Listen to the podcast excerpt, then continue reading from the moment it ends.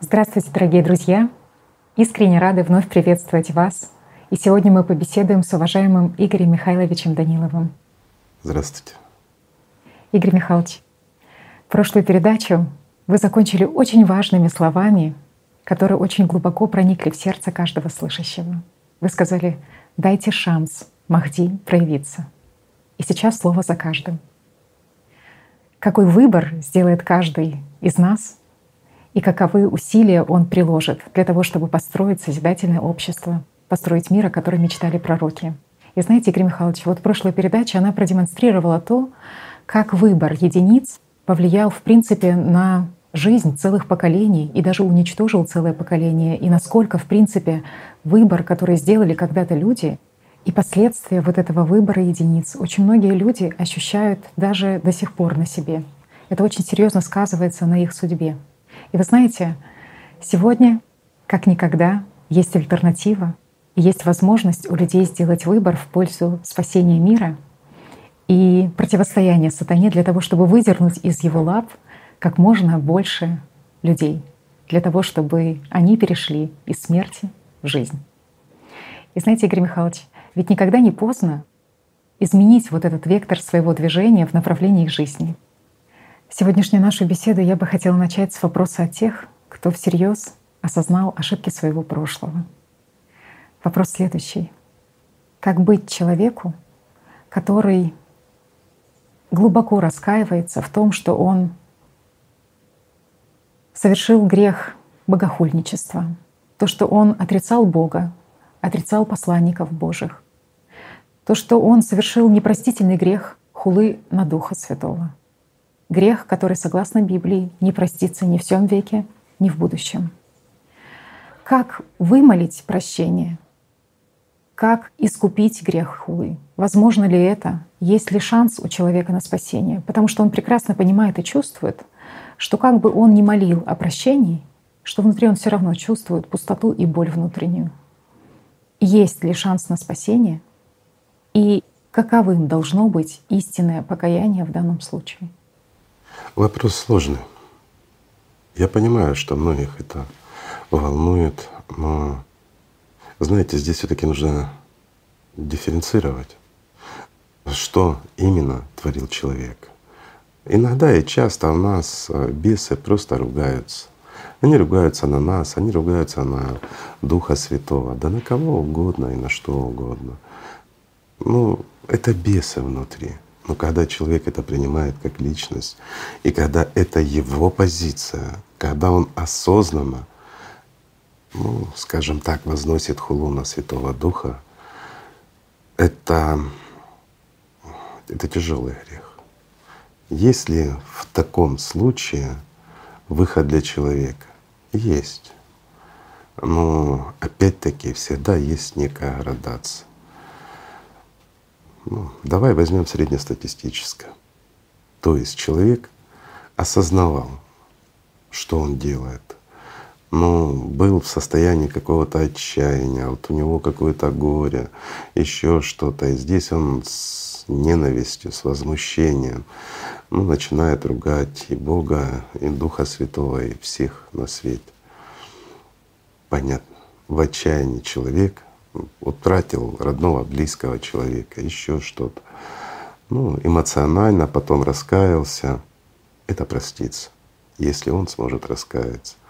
А вот если человек берет устойчивую позицию, понимая, чувствуя, зная, но продолжает хулить, продолжает пакостить, ну, этому человеку крайне сложно будет. Почему? Потому что вымолить прощение за такой грех крайне сложно. Я не говорю, что нельзя, я говорю, что это сложно.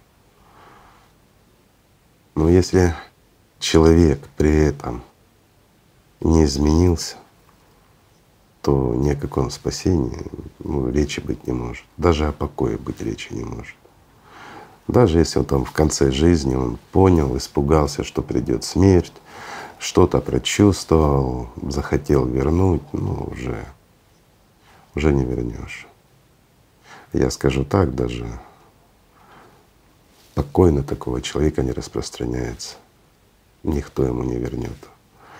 Ну, С другой стороны, если человек, скажем, ошибочно совершил нехорошее действие или совершал на протяжении какого-то времени, просто отрицая, без грязи, знаешь, внутренней, без вот этого нападения зверя, то в принципе у человека шанс есть.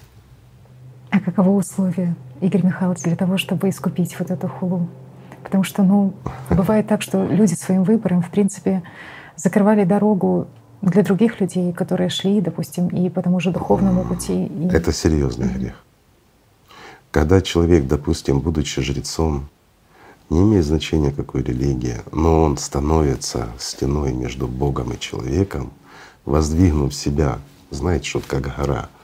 И человек не может преодолеть ну, вот этого жреца для того, чтобы достичь Бога, то грех ложится настолько серьезно. Это хуже убийства. Когда человек убивает другого человека, он убивает его тело. Да, он лишает возможности личность стать ангелом, но он не покушался на личность. Человек, убивающий другого человека, он покушается на человека. Там, ну, причин может быть масса. Да, это смертный грех. Забрав жизнь, ты ее не вернешь. Но когда человек преднамеренно становится, ну, я скажу так, на пути к Богу, и понимает, что делает при этом, и понимает, что он мешает людям пройти к Богу, но ему эта позиция выгодна, она ему удобна, ну, скажем, ему нравится, когда ему целуют руки, когда его возносят, когда он палец о палец не ударит, ему все приносит. Знаешь, такое вот современное жречество. То вымолить это не получится. Почему? Потому что стоят они на пути такие у очень многих людей. И это приравнивается к греху, такому, как хулана Духа Святого, потому что он не дает людям прийти к этому Духу и обрести жизнь. Хотя, скажем так, если человек своевременно осознает, если понимает, что раскаивается и начинает наоборот расчищать дорогу перед идущими, тогда и ему проститься. А некоторые таких тоже достаточно людей, которые не просто расчищают и сами идут к Богу, но и многих очень за собой ведут. Конечно, такой дойдет. Конечно, откроется перед ним дверь. Игорь Михайлович, а как заглушить вот эту внутреннюю пустоту? Вот ты искренне раскаиваешься, но все равно существует вот эта внутренняя душевная боль и какая-то еще пустота. Только Особенно служение. люди, которые помнят больше, которые помнят жизнь в себе внутри, то, конечно же, Знаешь, это чувство разъедает очень сильно сейчас. Разъедает. Ну, я скажу так, только служение. Действительно, друзья мои, искреннее служение миру духовному, оно способно многое ну, отправить в прошлое. И тогда это прошлое не будет стоять у человека на пути. Тогда и внутренняя пустота исчезнет, тогда и жизнь вернется и наполнение будет, все будет. Но нужно видеть цель, нужно понимать. И действительно, когда знаешь, всей душой стремиться, только не душой, а личностью души. Тогда все получится. Можно.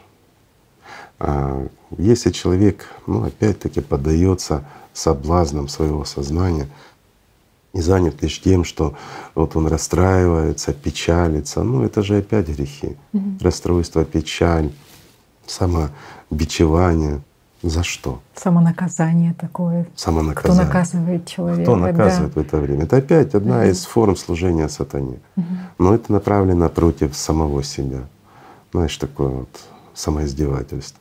Но в то же время тогда он как вот этот жрец, который как стена стоит между Богом и людьми, то здесь человек сам стоит, понимаешь? То есть, ну, как личность финансирует сатану, чтобы он его не пустил к Богу. Ну, друзья мои.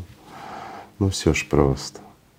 Вы знаете, Игорь Михайлович, безусловно, существует истории, когда говорят про людей, что ну вот этот человек с чистой совестью, потому что человек поступает справедливо сам, и он противостоит несправедливости в этом мире.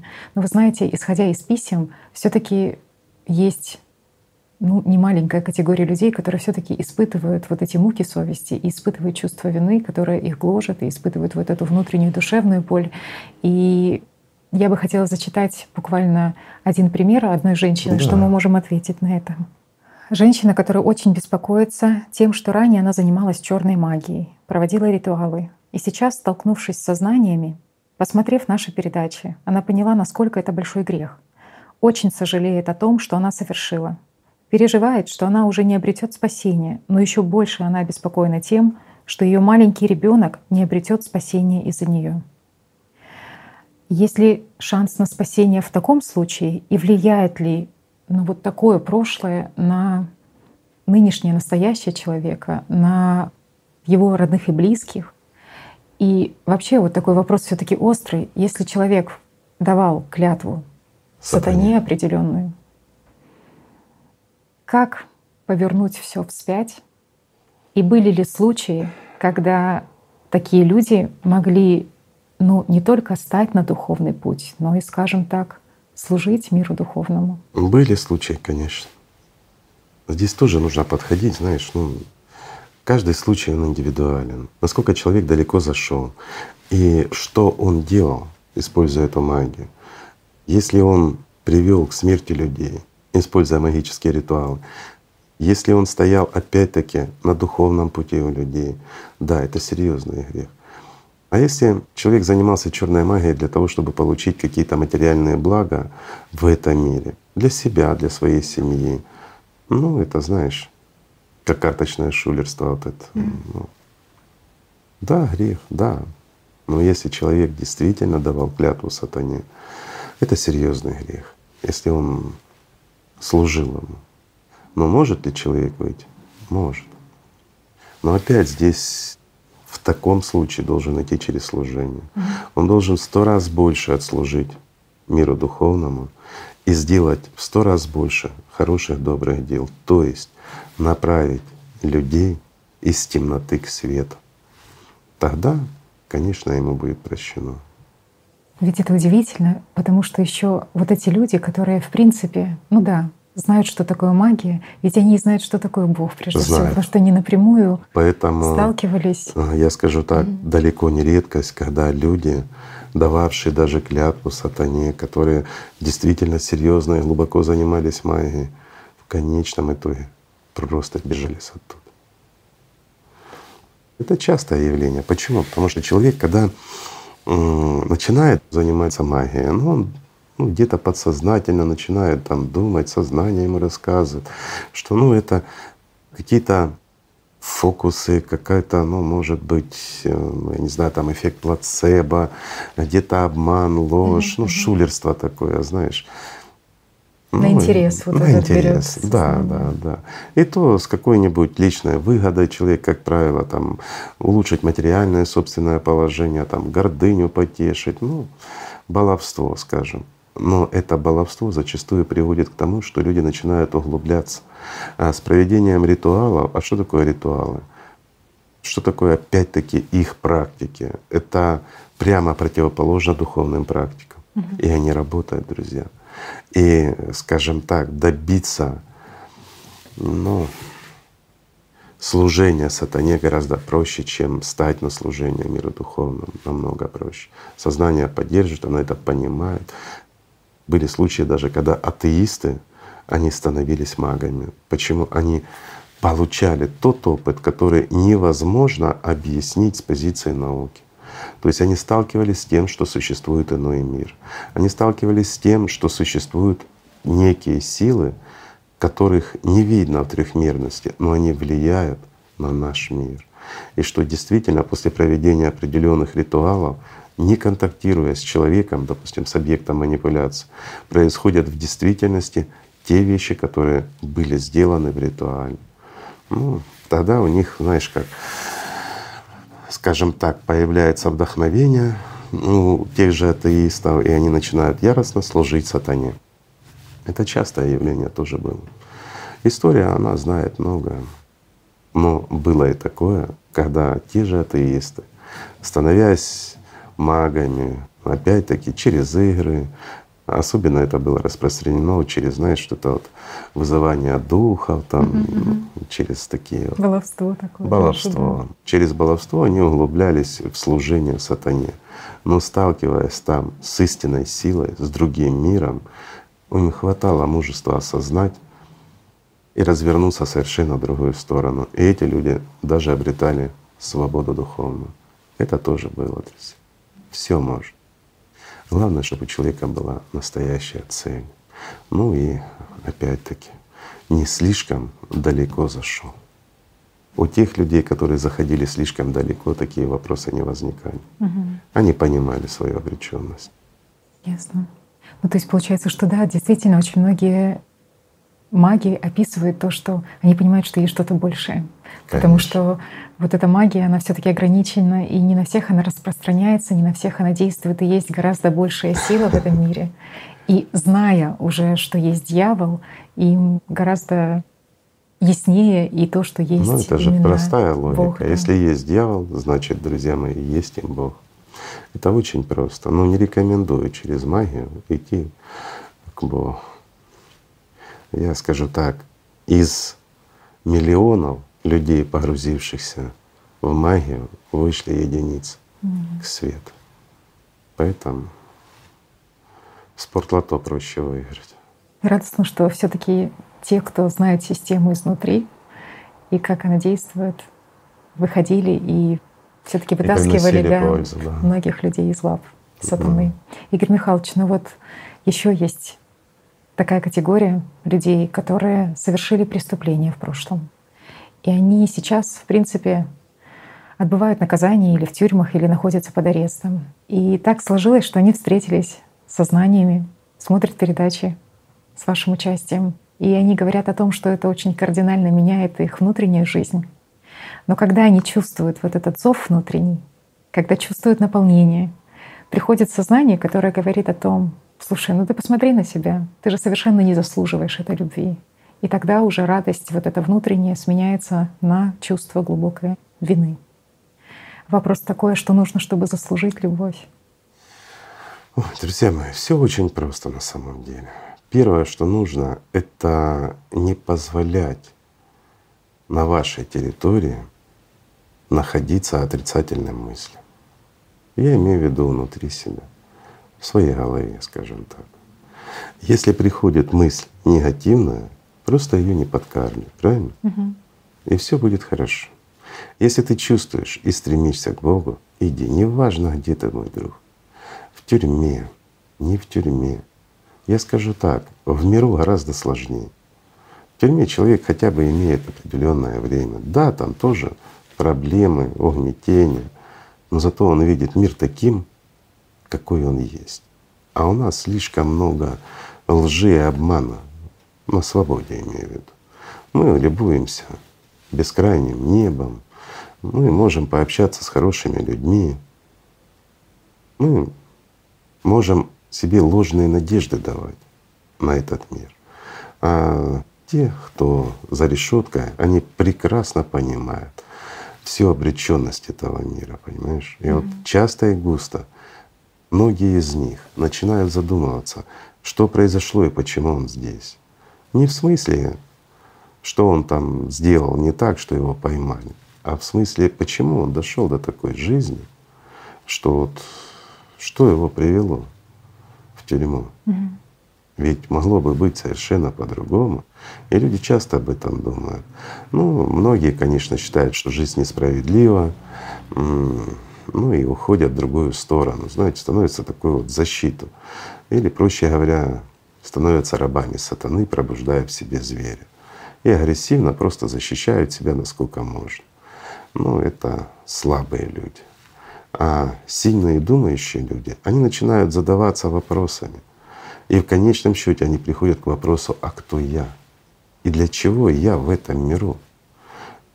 И могу ли я что-то изменить? Я вам скажу, друзья, да, можете. И многие меняют. И многие, выходя из тюрьмы, они становятся настолько духовно свободными, знаешь, что можно им и позавидовать. Почему? Потому что чем бы человек ни занимался и кем бы он ни был, ну, это прошлое. Если человек отбрасывает прошлое, начинает жизнь с чистого листа и не позволяет прошлому доминировать в то у человека появляется будущее. Это так, друзья. Поэтому неважно, где вы, на свободе, в тюрьме, это все условности. Это то, где находится ваше тело. Гораздо важнее, где находитесь вы. И вот с этого вопроса, где вы и кто вы, стоит начинать. И тогда все становится на место. И главное, вот, еще раз повторю, не пускать глупости и не позволять им доминировать над вами. Это всяким мыслям, унижающие, принижающие вас, знаете. Это неправильно. Ведь, с одной стороны, хорошо, что у человека есть это чувство вины, которое показывает вот эта совесть, да, внутренний голос совести, который говорит хотя бы, что человек неравнодушен да, к каким-то проступкам, которые были в его жизни. Конечно. Но очень распространенная ситуация, когда люди находятся уже в плену своего прошлого, и они уже даже не берут ответственность за свою жизнь вот в настоящем. Настолько сильно прошлое давлеет, вскормлено настолько система, настолько оно делает отсылку в это прошлое, где оно и манипулирует, и придумывает новые уже детали с каждым прокручиванием новым Но вот этой истории. Это же всех касается. Да, Неважно, да. где твое тело. На свободе, в тюрьме, да, во дворце. Какая разница? Да хоть в самолете ты летишь. Mm. Ну что это меняет? Ничего не меняет. Почему? Потому что конструкция человека, она остается конструкцией человека. Что заложено в ней, то и доминирует. Если в тебе есть слабость, она в тебе будет, пока ты ее не уберешь, пока ты не станешь как личность сильнее. Что нужно? Заниматься нужно и все приложится. Разве не так? Угу. Нужно видеть цель, нужно иметь стремление, желание. Если человек хочет жить, он будет жить. Если он действительно хочет. Вот простой пример. Ну, не будем называть имя человека, но многие его знают, скажем так. У него была крайне тяжелая судьба с самого детства. Это тюрьмы, это преступный образ жизни. Он не убийца был. Ну, но ему досталось, скажем так, по жизни. И вот он настолько считал себя обреченным, что даже слышать не хотел ни за какие там религии, ни за что. Но получилось так, что он познакомился со знаниями. Потом мы с ним даже подружились, стали друзьями. И я действительно любовался, как он растет, понимаешь? Это настолько человек, обладающий силой воли колоссальной силой воли. Он в буквальном смысле наелся этого мира. Он видел всю изнанку его. Он видел этот мир таким, как он есть, без прикрас. И вот из этой грязи, из этого всего он достиг освобождения за кратчайший срок времени. Почему? Потому что у него была цель. Понимаешь, вот он просто поставил себе цель. Да, были случаи, когда его, ну скажем так, система, как и многих других, пыталась сбить магией. Были у него реальные проявления, эти магические. И его немножко шатнуло даже в эту сторону. Но он же ж не потерялся. Вот в чем вопрос. Понимаешь, он мгновенно исправился. Угу. Конечно. Да, он выполнял жестко практики. Понятно, что он стал абсолютно невыгоден системе. Вот просто невыгоден, убыточен. Вот приведу простой пример, друзья мои. То есть к нам приходят мысли, и мы их начинаем подпитывать собственной жизнью. Разве не так? Нам система вкинула образ какой-то в голову, и мы начинаем думать, что это за образ, откуда он, зачем он, неважно какой. Идешь ты, друг мой, к примеру, ну, на работу, неважно. Встал с утра, идешь на работу, и здесь тебе система начинает рассказывать, вот буквально как, ну, скажем, как и всем по привычке, что ты должен делать после обеда, да? Или там еще лучше, что ты съешь в обед. Начинает планировать твою жизнь, начинает тебе показывать в голове, в твоей, что ты должен будешь кушать. И ты начинаешь это перебирать, ты начинаешь этому уделять внимание. Простой вопрос, где ты в это время? Ты разве уже на обеде? Ты стоишь и выбираешь, что ты будешь кушать? Ну, они скажут, ну это ж планирование, да? Угу. А я скажу, это обворовывание. Пока вы планируете, что будете кушать, система вас уже кушает. Тем более, ты придешь ну, в ресторан там или в кафе, ну, кто где кушает в обед на работе, на работе подчеркиваю. Ты придешь и будешь выбирать. Да по большому счету ты и так знаешь, что ты будешь есть. Нет, мы должны поиграться, посмаковать, понимаешь? Угу. То есть убить время. Но убиваете вы не время, вы убиваете собственную жизнь. Ту, которую могли бы обрести. Вместо того, чтобы отдать это время, эту силу миру духовному, вы ее отдаете сатане на картинке, на образы. Разве не так? Так. И так жизнь утрачивается такими картинками, мыслями у нас забирается вся жизнь. Пустяками, которые не имеют никакого отношения к нашей трехмерной реальной жизни здесь. Так вот, товарищ мой вот этот, он поступал по-другому. Если ему заходила мысль, он ее принимал немножко по-другому. Он делал так, что он становился убыточен в системе. Ведь картинка — это образ. Образ он имеет определенную форму. Для того, чтобы эта форма зашла и раскрылась в вас, в ней изначально есть энергия. И когда он впитывал эту энергию, но образ не держал, он становился в буквальном смысле слова убыточен самой системе. Да, есть такое. И ну, в конечном счете многие это начинают чувствовать на, скажем, на определенной стадии своего духовного развития, но мало кто этим пользуется мы или пытаемся отстраниться от этих мыслей, знаешь, как в круге вот, медитации, все mm-hmm. вытеснить за свою территорию, или занырнуть, углубиться в лотос, ну опять-таки оставить все на поверхность. Это правильно, это просто и легко. Но бывают люди других характеристик. Вот как вот этот товарищ, понимаешь, который он боец был по жизни, он ну, всегда стремился к чему-то, и добивался того, чего хотел. И в данном случае он просто понял, как работает система. Ну, пришлось тоже немало раз объяснять ему, но он таки понял. Он понял, что это энергия. Он понял, на чем оно основано и как оно работает. Он прекрасно освоил практики ту же пирамиду, тот же четверик. Прекрасно. Потому что делал их с целью. А для того, чтобы это освоить, надо знать, для чего ты делаешь и что ты делаешь, и относиться по-взрослому к этому. Ну, к примеру, если бы сапер так разминировал, скажем, взрывчатые вещества, там, да, взрывчатки какие-то, еще что-то, как мы делаем практики, у нас бы не осталось ни одного сапера в мире. Эта профессия сапера, она бы не существовала в мире, понимаете? Но разве не так? Для того, чтобы вот ему разминировать что-то, он вкладывает сто процентов внимания. Он не отвлекается ни на что, он сосредоточен, у него есть цель. Вот когда мы выполняем определенные практики, понятно, что есть территория, в которой не должно быть никаких мыслей, ничего. Это такая территория отчуждения, я скажу так, от этого мира. Вот. Ну, как в том же круге, да, к примеру. То есть где-то на периферии ты допускаешь возможность, но там, где оно на тебя не влияет, друг мой, где ты не слышишь тех мыслей, куда не забрасываются тебе картинки, но ты должен быть внутри сосредоточен полностью, на все сто процентов во время практики именно на любви Божией, на ее стяжании, на ее генерации, на ее посыле, на ее приеме. Но когда мы выполняем практики, мы позволяем на своей территории, извините, ходить бегемотом. Они мимо нас проходят, всякие образы, мысли и тому подобное. Мартышки бегают, медведь с нами обнимаясь выполняет нашу практику. Так вот, а тут товарищ мой, он даже комара выкручивал который залетал на его территорию. Поэтому система, она просто перестала туда кого-то посылать. И это действительно дало очень быстрый хороший результат. Да, я уже говорил, попыталась сбить его магией.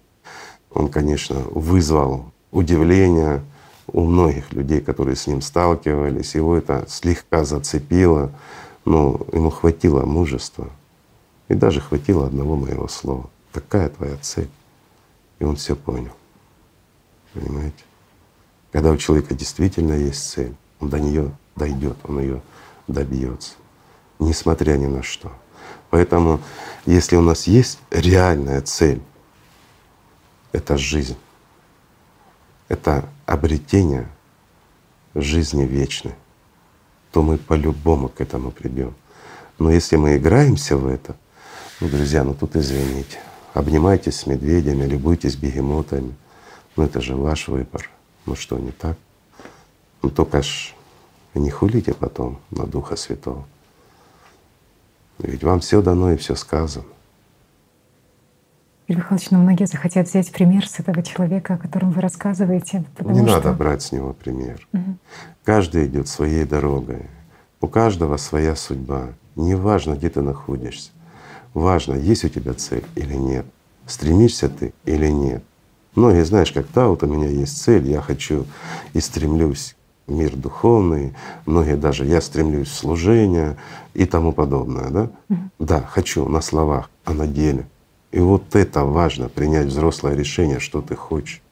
И взвесить все за и против. Это, знаешь, да, я хочу служить, ну тут, подожди, ну служение же, ну ты мает массу времени, да, а как же, у меня вот мама, у меня там бабушка, у меня там дядя, да у меня много чего, у меня друзья, которые меня восхваляют. Зачем мне служение? Да? Да подожди, ну ты же сам говоришь, что ты хочешь служить. Служи, разве тебе мешает мама, бабушка, дядя, друзья? Нет, друг мой, тебе ничего не мешает, кроме шайтана в голове. Если ты его не победишь, значит ты его раб. И твоя участь уже известна. Но если у тебя есть цель и мужество, ты не проиграешь. Разве не так? Все может. Человеку дано, знаешь, самое важное — это свобода выбора и огромные силы человека достаточно сил обрести жизнь. Все остальное — это отговорки. Игорь Михайлович, вот вы сказали, что ваш друг, он ну, даже комара, залетающего на его территорию, выкручивал. И, конечно же, у людей обязательно возникнет вопрос, ну а как сделать так, чтобы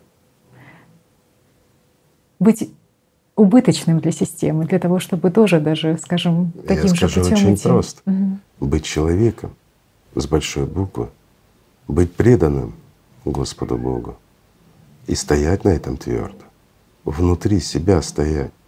Многие, знаешь, демонстрируют свою духовность перед людьми. Не надо перед людьми ее демонстрировать. Демонстрируй ее перед самим собой. Демонстрируй свою духовность, мужество перед шайтаном. Вот это важно. И вот это Аллах оценит. А когда бравада, когда перед людьми, это бесы балуются, не больше. Такое Бог не оценит. Бог оценит вашу любовь и вашу преданность. Игорь Михайлович, а вот когда люди не видят своих грехов, вот когда они живут и вот делятся тем, что вроде бы и жизнь комфортная, вроде бы и хорошо взаимоотношения складываются с окружающими людьми. О чем это свидетельствует? Это свидетельствует о том, что человек в данный момент никуда не движется. Знаешь, это вот как кораблик в гавани. Он стоит себе в тихом болоте и ждет, пока сгниет его древесина, чтобы просто утонуть и остаться навеки в этом болоте. Человек должен быть как корабль под всеми парусами, среди моря, но четко видеть цель. И вот тогда он придет к этой цели. Да, может покидать на волнах, да, могут быть штормы по жизни. Это также же интереснее, друзья. Ну что это за жизнь? Без волн, без тряски. Ну так же. На то она и жизнь, чтобы здесь нахлебаться сполна. Тогда ценишь духовное. А стоять в гавани, когда все хорошо, это сделка с дьяволом. Он не трогает тебя, а ты не трогаешь его, ложь, обман. А внутри что? А внутри тишина. Ни туда, ни сюда. Ты вроде бы шайтану не служишь, потому что договорился. А вроде бы и к Богу не идешь, потому что тебе не надо, тебе же уже хорошо.